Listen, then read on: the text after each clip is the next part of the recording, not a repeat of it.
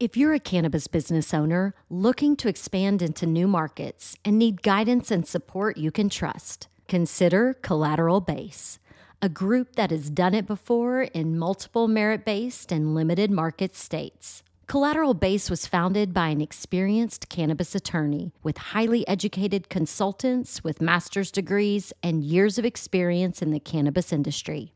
The Collateral Base team is confident they know cannabis licensing better than any of their peers. And I encourage you to see for yourself. It just takes one phone call. If you're ready to expand your cannabis business into new limited markets, contact Collateral Base today at 309 306 1095. That's 309 306 1095 or visit collateralbase.com. Hey, music lovers. The Canna Mom Show podcast, in collaboration with Lamkin Guitars, is giving away a custom built, one of a kind electric guitar built by Josh Lamkin. The solid one piece hemp wood body includes a built in glass bowl piece. Yeah, you heard me right. You can take a hit and then play a lick. Now's your chance to help the Canna Mom Show crush cannabis stigma with your entry. Register for the hemp guitar giveaway online at lamkinguitars.com. That's L A M K I N guitars.com. The drawing will be part of a 420 celebration at the Goods Dispensary in Somerville, Massachusetts, where the guitar is on display for the month of April. But don't worry, you don't have to live in Mass or be present to win. Visit lamkinguitars.com to scope out the hemp guitar giveaway details and entry form. You'll even find a video of what could be your guitar in action. L A M K I N guitars.com. Ladies and gentlemen, boys and girls, welcome to another episode of Everything is Personal. And today we have a special guest for us. Mr. Daniele Bolelli. Your name kind of rhymes, right? but uh, let me let me introduce you properly because I didn't. I kind of stopped myself. So he's a writer. He's a martial artist. He's a university professor and a world famous podcaster. Did I miss anything? Uh, you know, save the world occasionally and uh, most incredible Latin lover on the planet. You know that kind of stuff. Well, there you go. You just filled in the gap. Good, good. I'm, glad. I, I, I hear a trace of an accent, just a slight trace. So, is that are you not from uh, the U.S.? Were you not born here? No such a thing. What accent? What are you talking about? It's, it's, I'm hearing things then. it's me, Mario. No, yeah, I just have a tad of an Italian accent. That even though I've been living in the U.S. by now for 30 years, my accent has never gone away. What? How old were you when you uh, came here? 18. 18. Yeah, that's hard to get rid of. Because if my ex-wife came here when she was 14, and she still has an accent. Mm-hmm. You know, I yeah. I, I mean, was born I was born in Lithuania, right? And I came when I was six, so I don't I don't really have an accent, just a Philly accent. Yeah, it's weird. Some people, and also some people are much better at uh, hearing it and correcting it than others. I just I'm awful at that stuff. Sometimes even other people, I hear some people who are like, "Man, did you get the guy's accent?" I'm like, "What accent?" Like, oh. no, but Italian accent flows beautifully. It's like some accents are really harsh. Right. Like you're this this one kind of rings well. It's like a like a song almost. It's got this really nice tone to it. I'm glad that my butchering of the English language works out. So, where in Italy were you? Uh, were you, were you born? Where did you grow up? Milan, so up in the north. Got it. And then uh, what got you? So you were in Italy, you were going to school there. And did you have an inkling? Like, what did you want to do? How did you come up with this? I want to, I want to write books, or how did you even get started in that? Um, well, I mean, my dad wrote books. My mom wrote. It was kind of like almost like why wouldn't you? Because I grew up in an environment that was very writer friendly. It was kind of what people around me did. So it seemed like uh, this is just how you express yourself. So it came sort of natural in that sense. Was there? Do you have any brothers or sisters? Do you have siblings? No, just me. Oh. Also, yeah, you spend a bunch of time by yourself. So you know, you'll find ways to entertain yourself. Yeah, I'm an only child too, so I definitely can relate to that. yeah. Um, so, was there a certain? Did you go to school like keep in mind that I want to write, or were you thinking something else and writing was just an aside? I mean, it's one of the things that you never know because writing is never an easy path to take to make a living on. It's like I'm good at this and I can do it well, but who knows? And it's going to be part of something that I will do, but who knows exactly how? You know, not necessarily like, oh, I'm going to start writing Harry Potter tomorrow and make millions of dollars because nobody, you can't count on that stuff. You know, it's like it's kind of a lottery writing for a living, uh, especially when it comes to books. Yeah.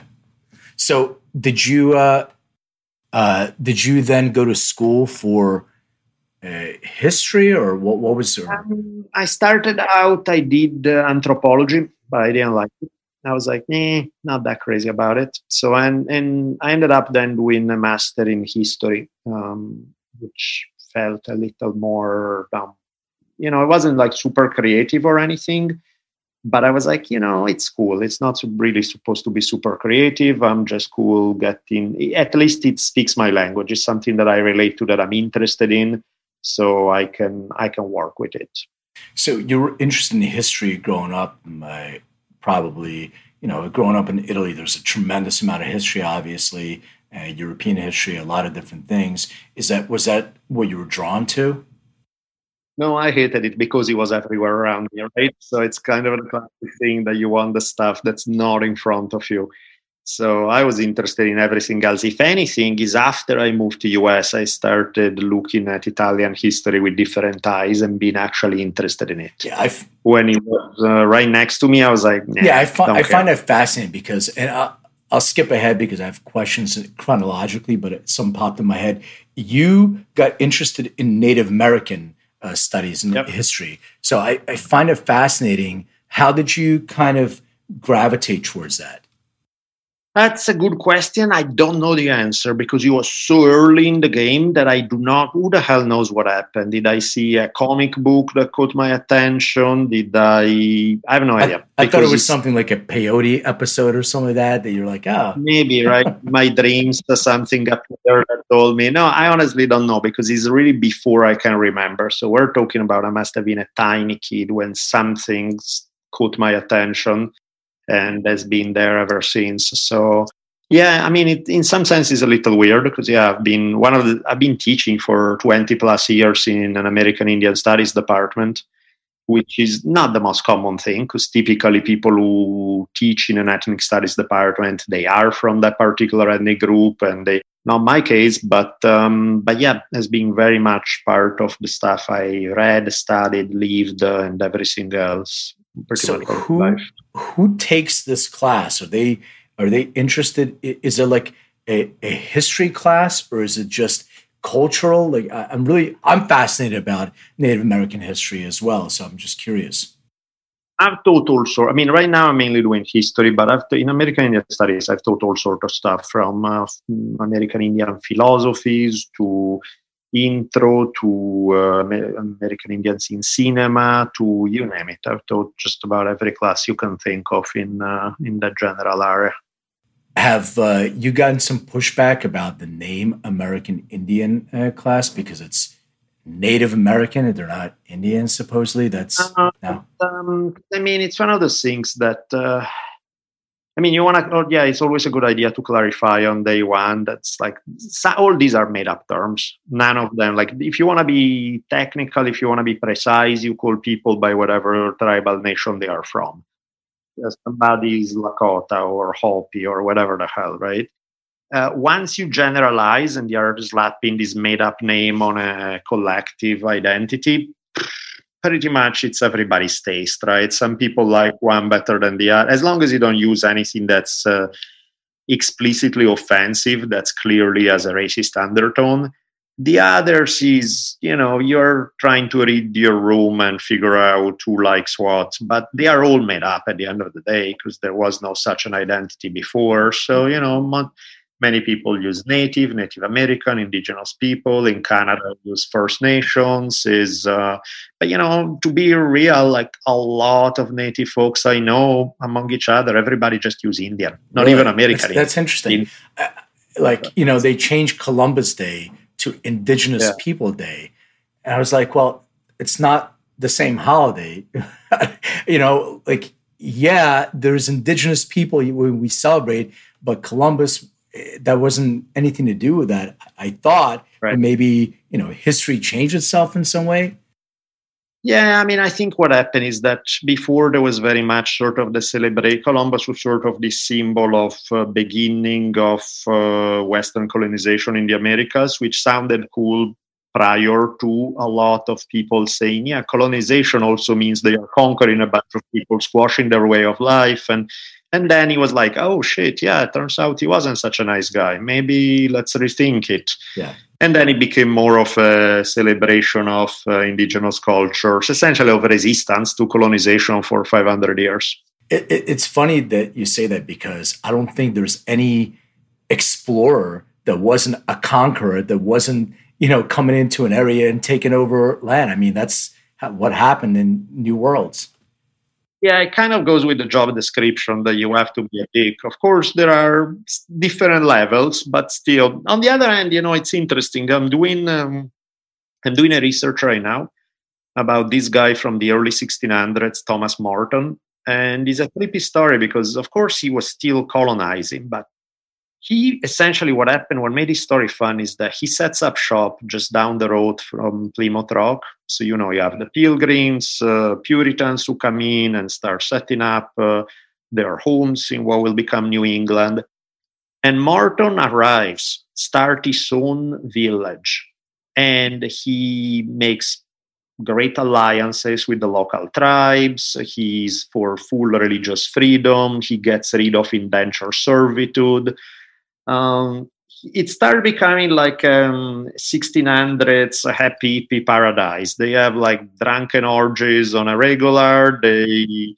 um, and it sounds like such a different approach to colonization, such a friendlier one that it kind of makes you wonder what would have happened had this model being the more dominant one right there. Because of course, what happened is that the Puritans decided hell no, we can't have this guy as our neighbor. So they went to just armed with guns to close down the shop.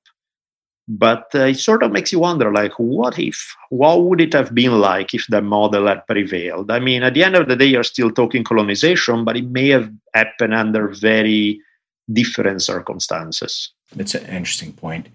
Um, you wrote on the warrior's path uh, uh-huh. when you were really young. Sort of what prompted you to write that, and then how did it feel to have like you you were in your early twenties, right, when you wrote that. So how did it feel? Like you were talking about writing may not be a career path, but when you actually did that and you had some success with it, like did it kind of frame everything differently for you?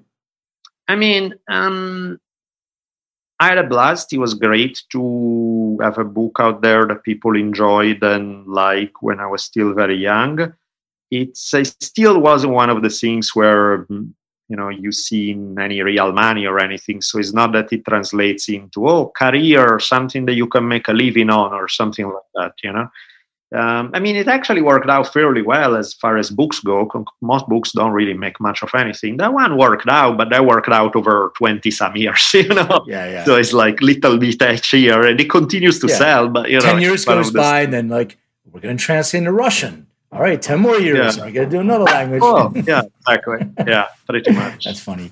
Um, so you also have some interest in religion and theology, right? Uh, how did you develop an interest in that? Was it a personal interest or just kind of going through part of history and seeing how different religions act towards one another and, and wars have started over these beliefs and stuff? I think uh, I think everybody, to one degree or another, understand that what we think or the ideas that we put in our head make a huge impact on how we perceive the world, how we behave, how we not even just as big historical forces, even just on individual lives.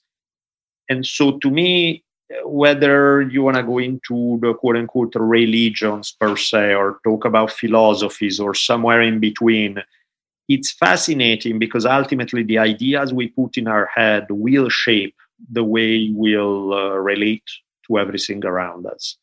So I'm interested in that factor, in uh, what ideas seem to what ideas seem to lead where. You know, all these ideas now, it's not a deterministic thing that because you have this one idea, it means you will end up with this behavior. But if 80% of the time it works out that way, there's clearly a tendency toward that. So, for example, if people, doesn't even matter if you're talking about religious or philosophy, but if people believe that there's only one right way, that that's the way, and so everything else by default must be wrong, it kind of sets you up for a mindset that's much more conflict driven than one that says uh, there's more than one way. Doesn't mean all ways are good, but there are several ways that can contribute and touch on some aspects of the truth. That second approach makes you by nature more interested in dialogue, in comparing things, in trying to figure out what works and what doesn't. The one way approach it's inevitably conflict driven because if you already know that there's one truth, one path to it, and you have it, well, you don't really need to know anything what does somebody else believe because you already know they are wrong. So throughout history, I've seen it work out through a whole series of holy wars. Political is the same thing when you see things like even in political ideologies that have completely gotten rid of uh, religion. But if you look at like communism, works the same way. You know, it's still uh, the one particular ideological approach and you need to squash other approaches the way it worked out. So you know it's bigger than just religion itself. It's a mindset that says there's one. So i'm interested in things like that or you know how people relate to natural resources and the earth. Some approaches have led to tremendous environmental destruction others not so much. Um, so that's kind of what interests me, like how certain ideas play out in the physical world. Is there a certain theology or or or belief system that you've seen throughout the world that actually is is that type of a conflict driven theology all the way through versus here's some other examples that are more uh, like indigenous or uh, as you said american indian are they more open versus X or whoever else?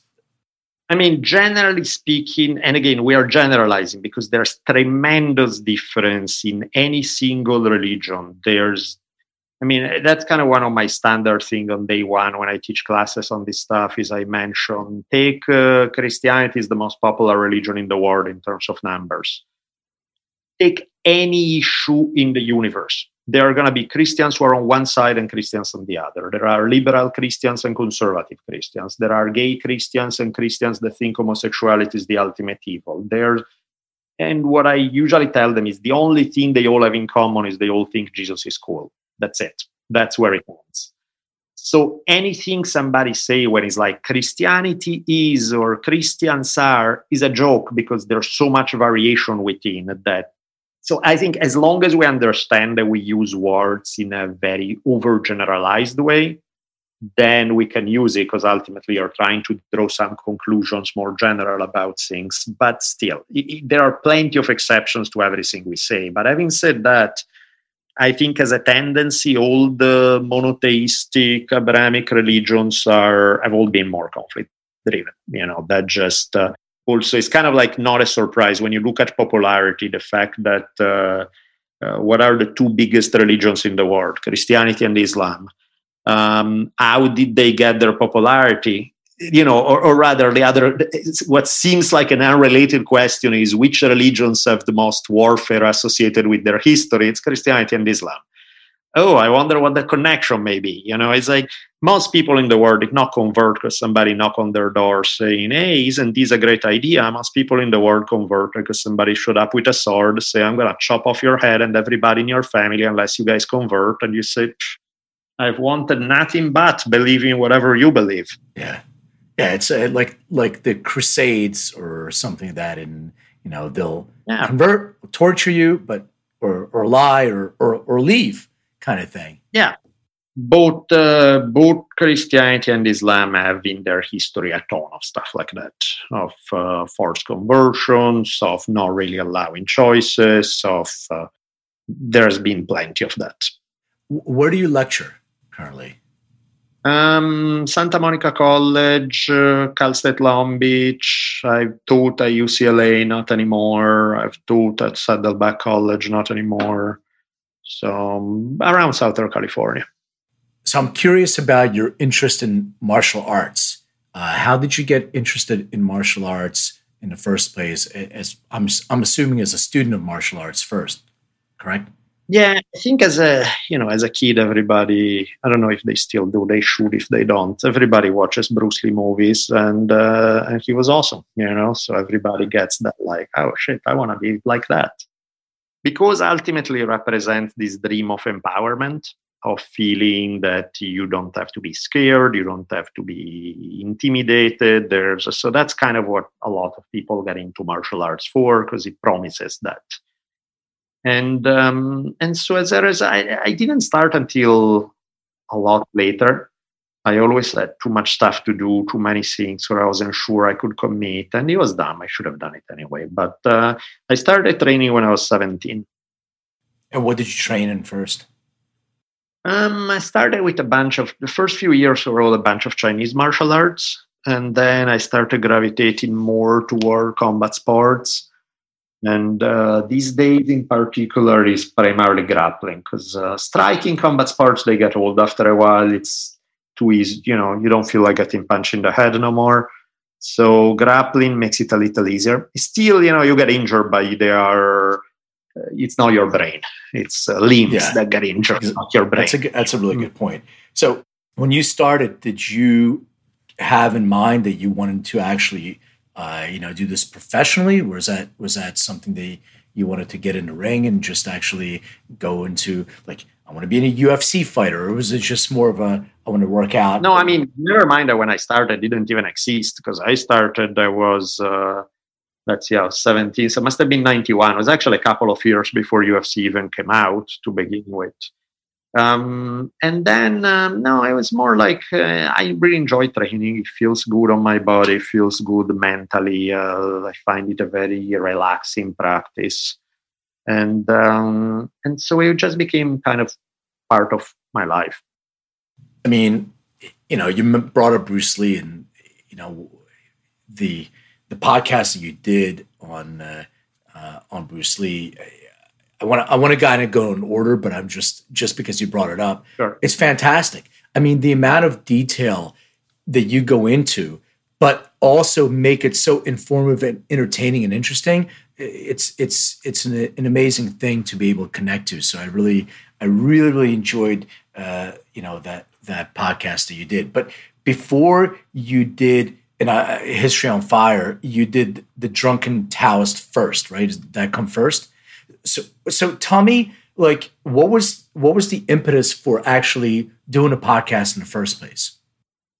Because people bug me. No because uh, no because um, uh, what ended up happening was at the end of 2011 because of a book i wrote and because of the universe working in very strange ways because there really was no good reason for that to happen. But i ended up on rogan's podcast. At the time when i had no idea what podcasts were so it was kind of like I think it was the first podcast. It was either that or Adam Carolla that I ended up first, and then it was the other one within two. How they find you?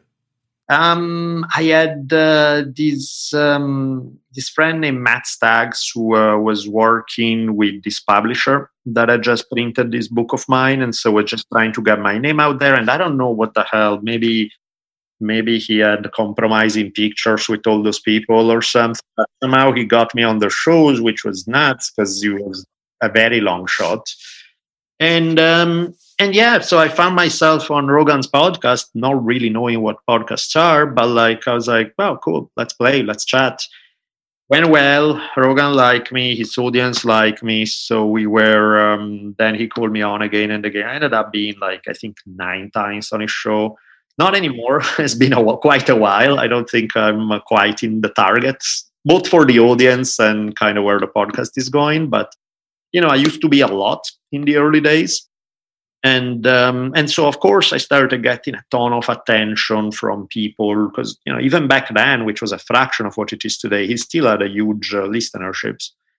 So I started getting a bunch of messages from people saying, "Hey, why don't you start your own podcast?" And I'm hostile to change, and you know, naturally, my answer is always, "Oh no, let's not add new things. Let's not." But um, but enough enough people pushing that at some point, I think on Facebook, I almost to get people off my back. I was like, you know? Sure, I'll do it if somebody if I don't have to learn anything and somebody hooks me up by doing all the editing, recording, putting it online, and and within five minutes I had mm, you know Rich Evers was like, I'm a film editor in Culver City. I'll edit the whole thing. Uh, Evan Culver was like, uh, I'll put on the website. And so I was like, oh, shit, I guess I'm doing a podcast. but like, what was the, what was the goal with it? Drunken Taoist. Like, what does it say? What were you trying to achieve with it? Or it was just like, it's conversation. I'm just talking. Yeah, Drunken Taoist, and I think that's the difference because um, History on Fire, which I started uh, in end of 2015, whereas Drunken Taoist was 2012. The difference was uh, uh, History on Fire is for people who are into history, are gonna find me because they look into history, they see some podcasts that are highly rated, and they'll then find me. But they are not looking for me. Drunken Taoist is usually people are looking for me. So because it's not in any one topic, it's not it's about everything and nothing and whatever. There's loosely Taoist philosophy as a running theme, just because that's part of how I view life. But the topics change all the time. So whoever listened to one episode may not necessarily listen to the next, and vice versa, depending on topic. So, so how did you come up with History on Fire? I mean, I heard I heard it before how you got the name and all that stuff. Yeah. But you know, my audience maybe hasn't heard that, so you can tell the story. I think it was uh, kind of a natural thing after a while because I was already podcasting. I was teaching history for a living. Uh, one of my favorite podcasts of all was Dan Carlin's Hardcore History. So I was like, oh, I kind of do this already in my day to day life. I might as well do a deeper dive in some topics and record of course, I underestimated how much time and energy it takes because it's insane. You know, it's not an interview, chatty podcast where you, it's just brutal research where you have to read hundreds and hundreds of pages before you can even get started on an episode. So it takes a long time. From the time I said I would do it to when I actually got the first episode out, took me like a year and a half of working. It's not even work, like actually doing work. And um, but then I had a blast because you know it allows me to touch on any topic I feel like, anything that's epic and exciting that I like in history. I study like a madman until I feel that I know the topic like the back of my hand, and then I get to tell it, hopefully in a way that's more entertaining than the stuff I've read, which is usually fairly dry when you look at history books. So um, so that's basically the rest. Yeah, I, I, prefer getting my history from you versus uh, you know reading history books because, as you said, it's much drier, and you have not only your delivery but the way that you the way you convey the information is not only informative but it's also there's a there's an there's a narrative to it and a commentary to it that's entertaining as well. So it's not like I'm getting history. Like I, am just using the Bruce Lee one because that's that's the one that I really really well uh, dove deep into. So yes, you have a linear history of his life all the way through with characters that are coming in and out, but you also give a really nice uh, commentary around it, which is like it's color, right? So you're doing the play by play and color at the same time. Uh, that would be the analogy I would I would use. So I really really enjoyed. How do you come up with your topics for those? I think there are so many that I've run into by you know reading articles online, stuff that I studied in school, stuff that I heard about, people who said, "Hey, isn't this a crazy story?" That kind of thing. So I have a list of topics I haven't touched on yet that's like pages long. So it's uh, you don't run out of stuff let's put it that way. The requirements are it needs to be an epic story that make you go like oh damn i can't believe that happened. Um, ideally there are strong characters because stories are fo- easier to follow if you have strong characters to identify with and there need to be enough sources because sometimes you have a great story but there's so little historically that you finish talking about it in 10 minutes because there's nothing more to say past that point. That of course is a problem if i want to do a two hour episode or more. So yeah those are the requirements. So i have an idea a, a collaborative idea for you. If you're open to it and i'll put it out in the universe uh, have you thought about doing the history of cannabis and prohibition of cannabis? Definitely uh, I actually there's a friend of mine was like researching some stuff because he was like, oh, I'm gonna send you some notes of what I have. I want to show you because yeah, I mean definitely, I think that's a fantastic topic, both as uh, cannabis historically, like the use of the plant, and then bringing it back to more modern days and the laws affecting uh, kind of prohibition, everything. Else, definitely yeah. a fascinating topic and all of that. So yeah, I would love to. There's there are many well i wouldn't say there are many but there are some books that are well done on this. Um, there's one that i remember enjoying when it comes more to the more prohibition part of it where was um, i want to say eric schlosser the same guy who did um, fast food nation had done one called the reefer madness and it was about um, it was about kind of the illegal economy. So he was talking about one section was about porn, was one was about cannabis, and I forgot the third one. But uh, as an interesting book, that was pretty cool. That gave me some ideas. And then you know, there's some other stuff out there, but usually, you know, not to indulge in stereotypes. Most people who uh, are fascinated with weed are not exactly the most rigorous scholars all the time. So sometimes it's uh, well, you know. It, I I wrote a book on cannabis. I'm a I'm an enthusiast. It's called Making Cannabis Personal. Shameless plug for myself. So uh, I'll be happy to send you. It, will be some reference material. But I, am serious. If you if you want to get into that uh, topic, I actually lectured on this in several universities before too, and I'm super super fascinated because the his not only the history of the use of the plant, but the history of prohibition is super fascinating. And even today, I, I know this is going to be aired later, but you know, Biden coming out and uh, you know saying that uh, we we forgive everybody we locked up for cannabis, but we will make no changes in the actual federal law is sort of a hypocritical, backhanded slap in the face of everybody uh, peddling for votes uh, based on a lame duck midterm election. And everybody and all the my colleagues in the industry, everybody's posting and clapping and saying, "Wow, what a wonderful thing he just did." And I'm like, nothing uh, happened. that's like Bill Clinton, I smoke but I didn't inhale kind of stuff. Or, or even if you want to talk about legislation, it's kind of like his don't ask, don't tell policy of gay in the military, which is ridiculously hypocritical it's at least a step which later led to better legislation. So it's a very small step. So i can see why somebody would go like eh better than no step or a step backward yeah. but yeah it's not exactly much of a step. Yeah it's it's a step. And look clinton you know different different times call for different things and the i didn't inhale all that stuff. We all we all know that's a bunch of bullshit.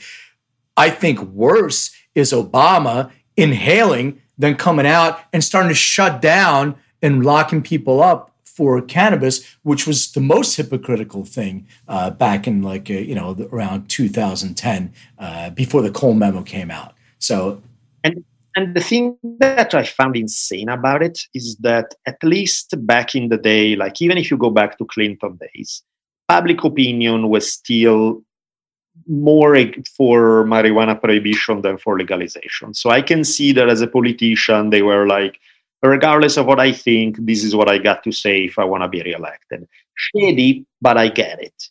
By 2010, public opinion was already changed. Like by then, not only you are hypocritical, but on top of it, you're stupid too, because the reality is that you become a hero to a lot of people whose votes you would not have otherwise, because there are a bunch of people who would not vote for you I mean, right now, whoever would push hard for marijuana legalization at a federal level would get a ton of votes on left and right. So it's one of those things that is like, how are you such an idiot that if you are a politician today, you do not see that that's, even if you are a complete scumbag and all you care about is your own self interest, that's the thing to do.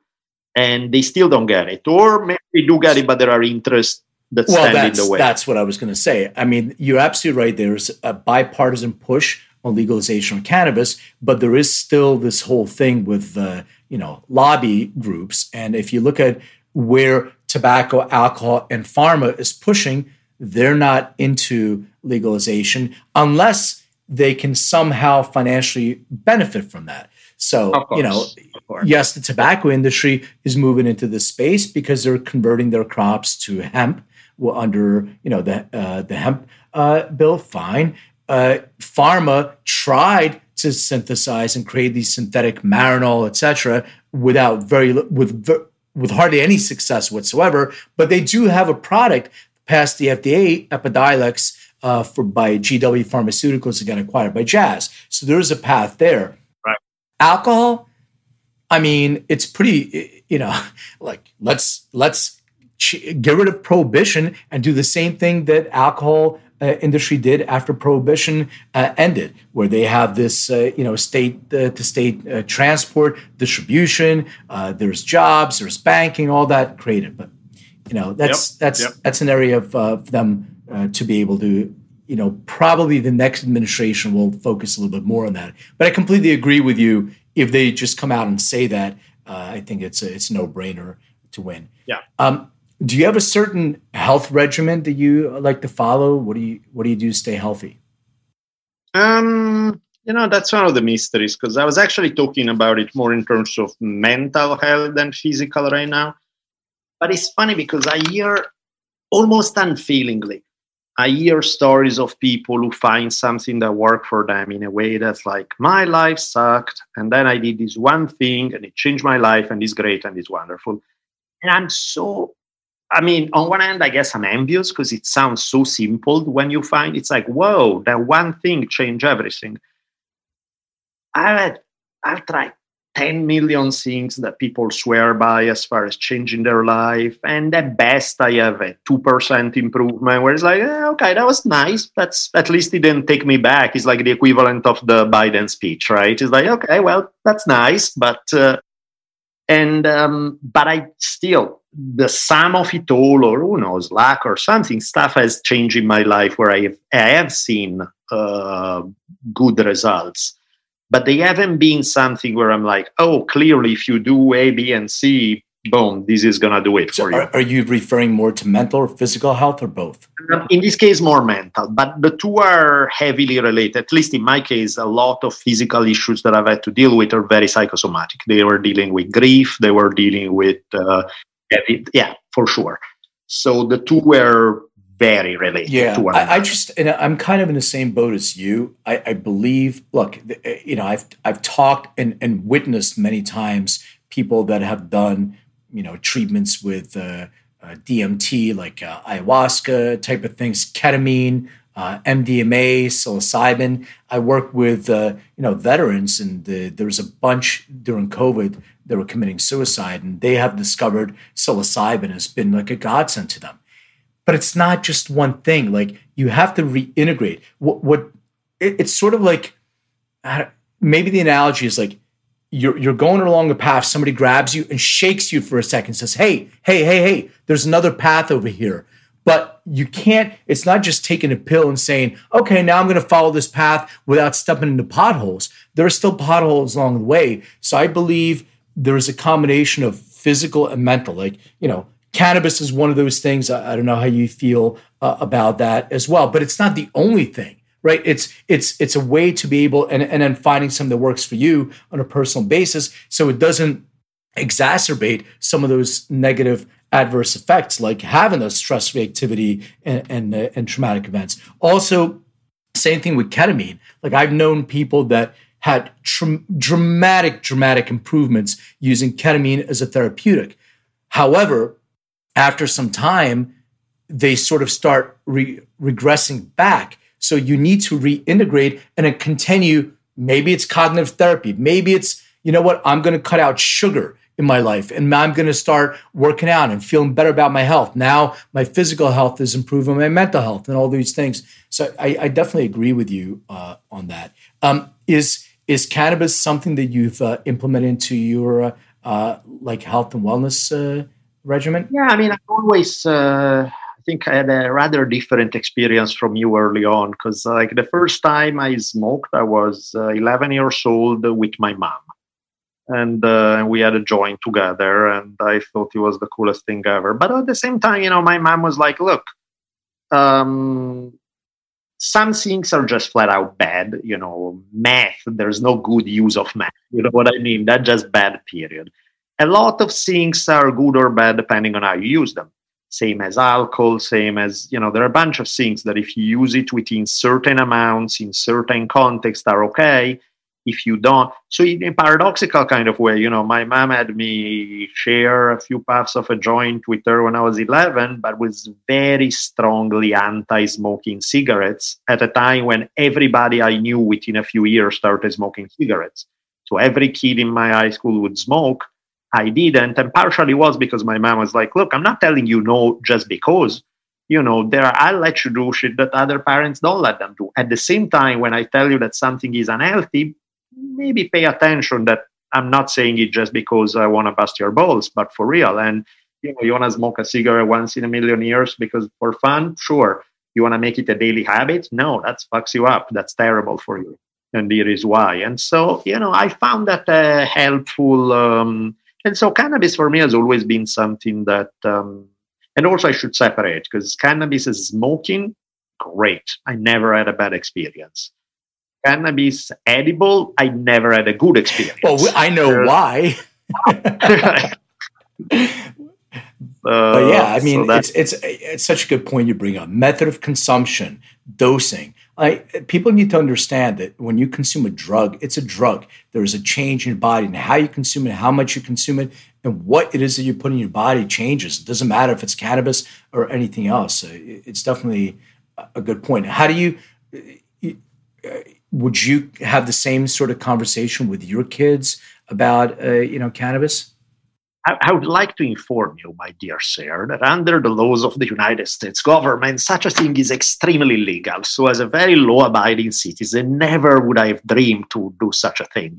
Right, but conversation-wise, would you have a conversation about cannabis yeah. and the and how how good or bad or, or indifferent it is versus you know cigarettes or versus alcohol and stuff? Anything. To me any converse like you have a conversation about like to me i never understood the way people talk to their kids sometimes talk to their kids like they're stupid.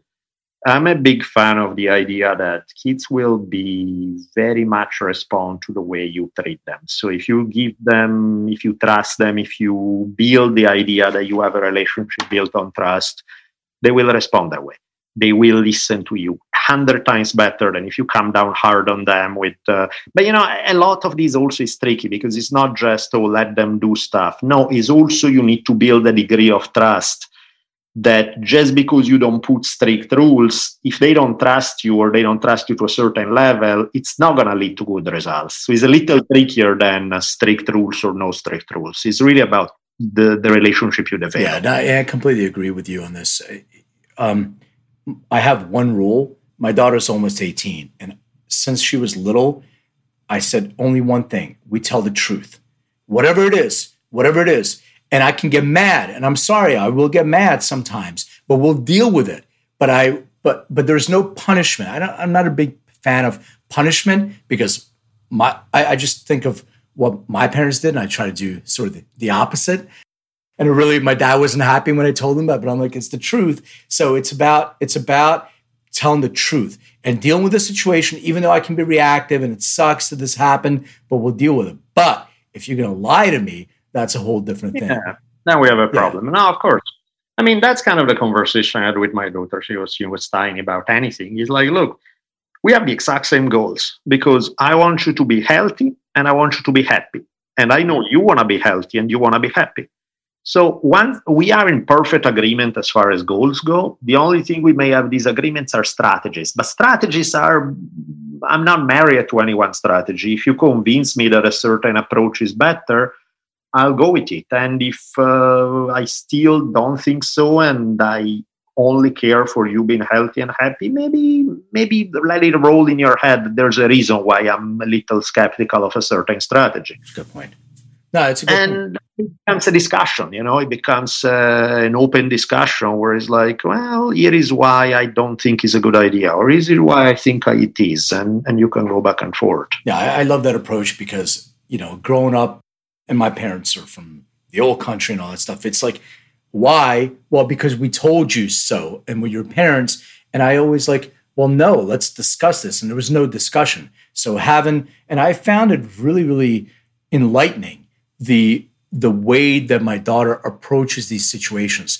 And it makes me think, I'm like, you know what? You're right. You have a point. And I had never had a point. With my parents, it just wasn't it. I, I was like, I always like to argue and and how dare I you know, argue back because you know we're the parents, you're the child kind of thing. So I, I definitely which only establish a relationship where the second they turn their back, you do whatever because they didn't convince you. You know, they didn't convince you that something is good or bad with good evidence. They just did it with authoritarian exactly on the table. So of course, it's, it's only based on fear. The second I can get away with it, I'll do whatever I want. Well, it's because I think they came from communist Soviet Union. That's the way no, no, understandable. Many people are raised that way, even without coming from communist Soviet Union. You know what I mean? It's like a lot of people are raised with that approach, and I don't think it works because ultimately that's why kids rebel eventually because they you didn't earn their trust deep down. You and I think that's uh, that's the, like I I remember with my daughter when she was little with uh, cursing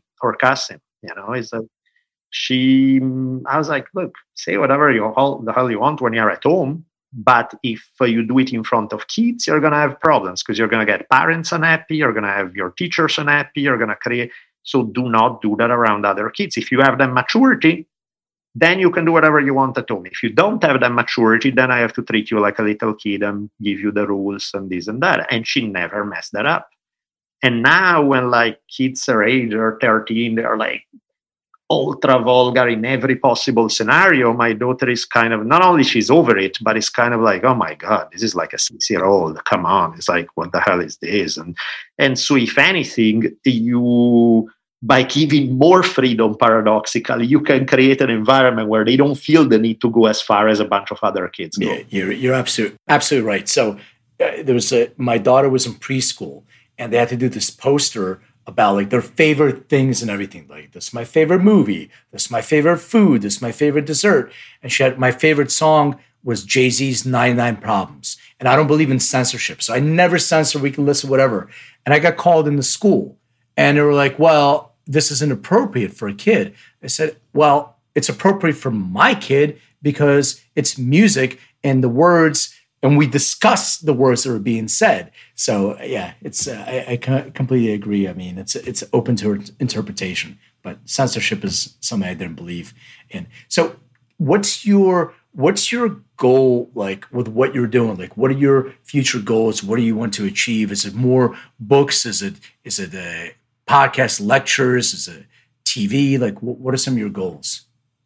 I think um, you know I'm teaching because it pays the bills and it's fun enough and it's safe. Uh, but in terms of creativity, I'm rebuilding because you know I had a history on fire because it did so well for a while. Was then ended up behind a paywall, where a company called Luminary kind of bought the podcast for three years. Now I'm done with it, so I'm back in all uh, free feeds everywhere. So I'm sort of rebuilding History on Fire I'm currently writing a historical fiction book, and I would love to do that more and more, like finish this one and then continue because I have a blast writing. It's a different form of storytelling. You know, I love podcasting, but there's something about writing that I particularly love. So I want to keep doing that. And then if any of that can turn into TV or something, great. That word is messier because it's so much, you know, writing it's you and publisher. There's some people involved, but not as many. TV or movies, the number of people involved grows exponentially, and of course, the potential for things to go wrong increases accordingly. But you know, that would be fun if uh, it could work. But definitely podcasting, writing, and then let's see where that can yeah, go. Yeah, you're. You're you're you're sort of in charge of your own destiny, and then other than that, whatever happens happens with that. I, I, I have the same kind of trajectory with that. Okay, so I have a few questions I ask all my guests uh, towards uh, the end. You kind of answered my first question because I always ask people uh, who are open to it to describe their first experience with cannabis. You already told uh, your experience with the. So we'll get into music since I'm a I'm a big music guy. Uh, do you remember the very first concert that you attended?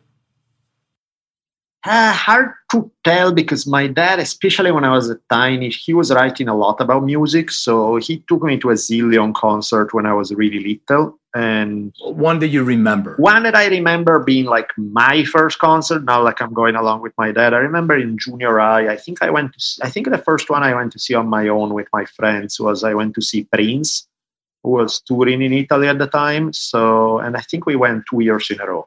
So so that was fun. That's hard. That's a hard one to com- compare to later on because uh, Prince puts on a or put on a hell of a show. Uh, do you remember what the very first like album you bought yourself was? Uh, no, I don't, because I think so much of it is my dad had so much music at home that I don't really remember what I bought or was. Uh, it's kind of all fuzzy in there. Do you do you remember the, what was the last concert you attended? Ah, uh, let's see. What did I go see? It wasn't that long ago. Let me think. Uh, oh, well, during COVID, we actually got to see what uh, was funny in the car. It was like one of those driving concerts with Marios. But uh, it was also Matley, and I like those guys a lot. They are awesome. Um, what else have I seen more recently? Uh, I'm blanking out. There's something that I've seen not that long ago that was a lot of fun. Oh, you know what? I got invited. There's a friend of mine that played at the Hollywood Bowl. He um, he opened for John Fogerty. Um, Cedric Burnside. Ooh. He won for best blues yeah. album of the year. He won a Grammy now. He's the grandson of um, R.L. Burnside, uh, god of blues he's also fantastic. And uh, and it was great because we got to have sort of the backstage tour. We got to go to the green room and out the hollywood bowl before everybody shows up. Um, it's pretty funny too because um, my daughter is a pretty killer singer. And she as we were walking around and she was so happy to get the experience at one point she turns to me and she goes like yeah i think about 10 years. And i was like huh and she's like, yeah, until I'm playing here. I'm like, okay. Yes. I love that, man. It's beautiful. How do you feel that way? I like that. Are you listening to anything nowadays that's interesting? Yeah, I mean, my taste is rather eclectic to say the least. So let me see, like, what songs did I recently add to my uh, typical playlist? So let's see what I got. Among the more recent one, I uh, did, well, I go back a lot. You know, sometimes I discover things from a while back. So I found um, there quite a bit of blues I've been listening to. That was awesome. I listened to uh, a little bit of social distortion, so punk rock. Uh, Nina Simone is awesome, of course. There's a bunch of music that I dig that is like Mongolian music. Anything from uh, the WHO, but not as in WHO, but HU. They are fantastic. Tengger Cavalry is another like folk Mongolian metal. That's a pretty fun mix. Um, you know, I'm honest. I'm all over the place when it comes to um, when it comes to musical taste. I love that. Yeah, me too. I see. Like, I, I just saw the Scorpions. That's why I'm wearing the shirt, and uh, and then I'm going to see Ben Harper tonight in Ojai, actually. Is the man. I had breakfast with him once. He's an awesome human being. He, um, yeah, we actually, there's, uh, you may have heard of this guy too, Mike Vallely, Mike V. He was a god of skateboarding and uh, we were friends. And one day he invited me to breakfast and Ben Harper was there and we chat together and we had a blast. Ben Harper was great. I think actually, yeah, Ben Harper, I have a one liner that he wrote for a book I did. Oh, wow create your own religion. So he had this uh, sweet one-liner that he sent. That I think I used it as a blurb or something. And uh, yeah, Ben Harper is awesome. Yeah, well, come out to Ojai. He's playing tonight. He's in Ojai tonight. Yeah, huh? at the Libby Bowl. That's very tempting. I'll be there right after this. I'm on my way. It's going to take me two hours, nice. but I'm going. All right. So, final bonus question. Please describe what your room looked like growing up. it's a mess. I've never been uh, very. My daughter still hates me for that. I'm not very orderly. Meaning perfectly orderly to me. I find everything, but uh, yeah, stuff tends to go in every direction. I didn't have a particularly big room, but uh, yeah, it was a little on the messy side. Any anything on the walls? Any posters? Any art? Anything distinctive? yeah, like what did we have on the wall? Let's see. Um, sometimes there were like movies, posters, or stuff like that. But no, I don't think I ever had that much on. Mainly movie stuff. Like what kind of movies? Like Hitchcock type of stuff or Italian cinema? When I was a kid, I had this Apocalypse Now poster that was pretty badass. I had these days is uh, my walls are a lot.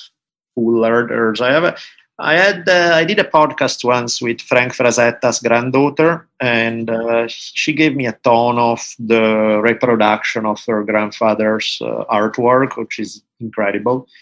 And uh, he's such a phenomenal painter. Of course, I love Caravaggio. I've done a couple of uh, episodes on, so I have a good chunk of Caravaggio stuff. And my lady also does a bunch of artwork, and we have some pretty fun one. There's uh, the one that I wake up to every day. There's my all-time idol is this guy Ikkyu Sojun, who was a Zen monk from the 1400s, whose main passions were sake, women, and Zen. And so we have this. Uh, she drew this image of Ikkyu. He's drinking wine, who's a lady is pouring this wine down her body, is falling off her boob, and he's drinking as it falls off her boob that's what I wake up seeing every morning. And, he's meditating at the same time, has mala beads in the other hand. right. that sounds good. All right, Daniele, where can people contact you if you wanted to contact you or find you or uh, find your podcasts or your books? Any anything else you want to share? So um, yeah, the more the bigger one, History on Fire. You, I mean, both both of them, Drunken Taoist and History on Fire. You find them on all. Um, podcast, wherever you listen to podcasts, pretty much. Um, I use Twitter, I use Facebook. If you figure out uh, the complicated spelling of my name, uh, then you're gonna find me all over in all of those places. But uh, I have an Instagram, but I don't use it that much. But you know, the usual stuff. Great, man. Thank you so much. We had a lot of fun. Appreciate you being on. Thank you, thank you, thank you.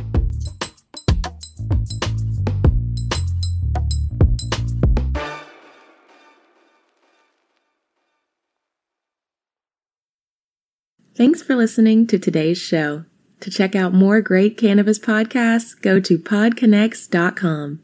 Here's a preview of one of our other shows. Hi, my name's Kate, and I'm your host of the Pop Moms Podcast. I started the Pop Moms Podcast, well, because I wanted to end the stigma against using cannabis, specifically with moms, but also anyone who chooses to consume. I strive for a balance of humor and education, along with some pretty rad guests, to help combat social biases that come with consuming cannabis. Kids are hard. Join me for regular podcast episodes packed with parenting hacks, real life stories, and of course, my favorite cannabis products. The days are long, but the years are short. So roll another J and take a deep breath. Keep blazing and stay amazing.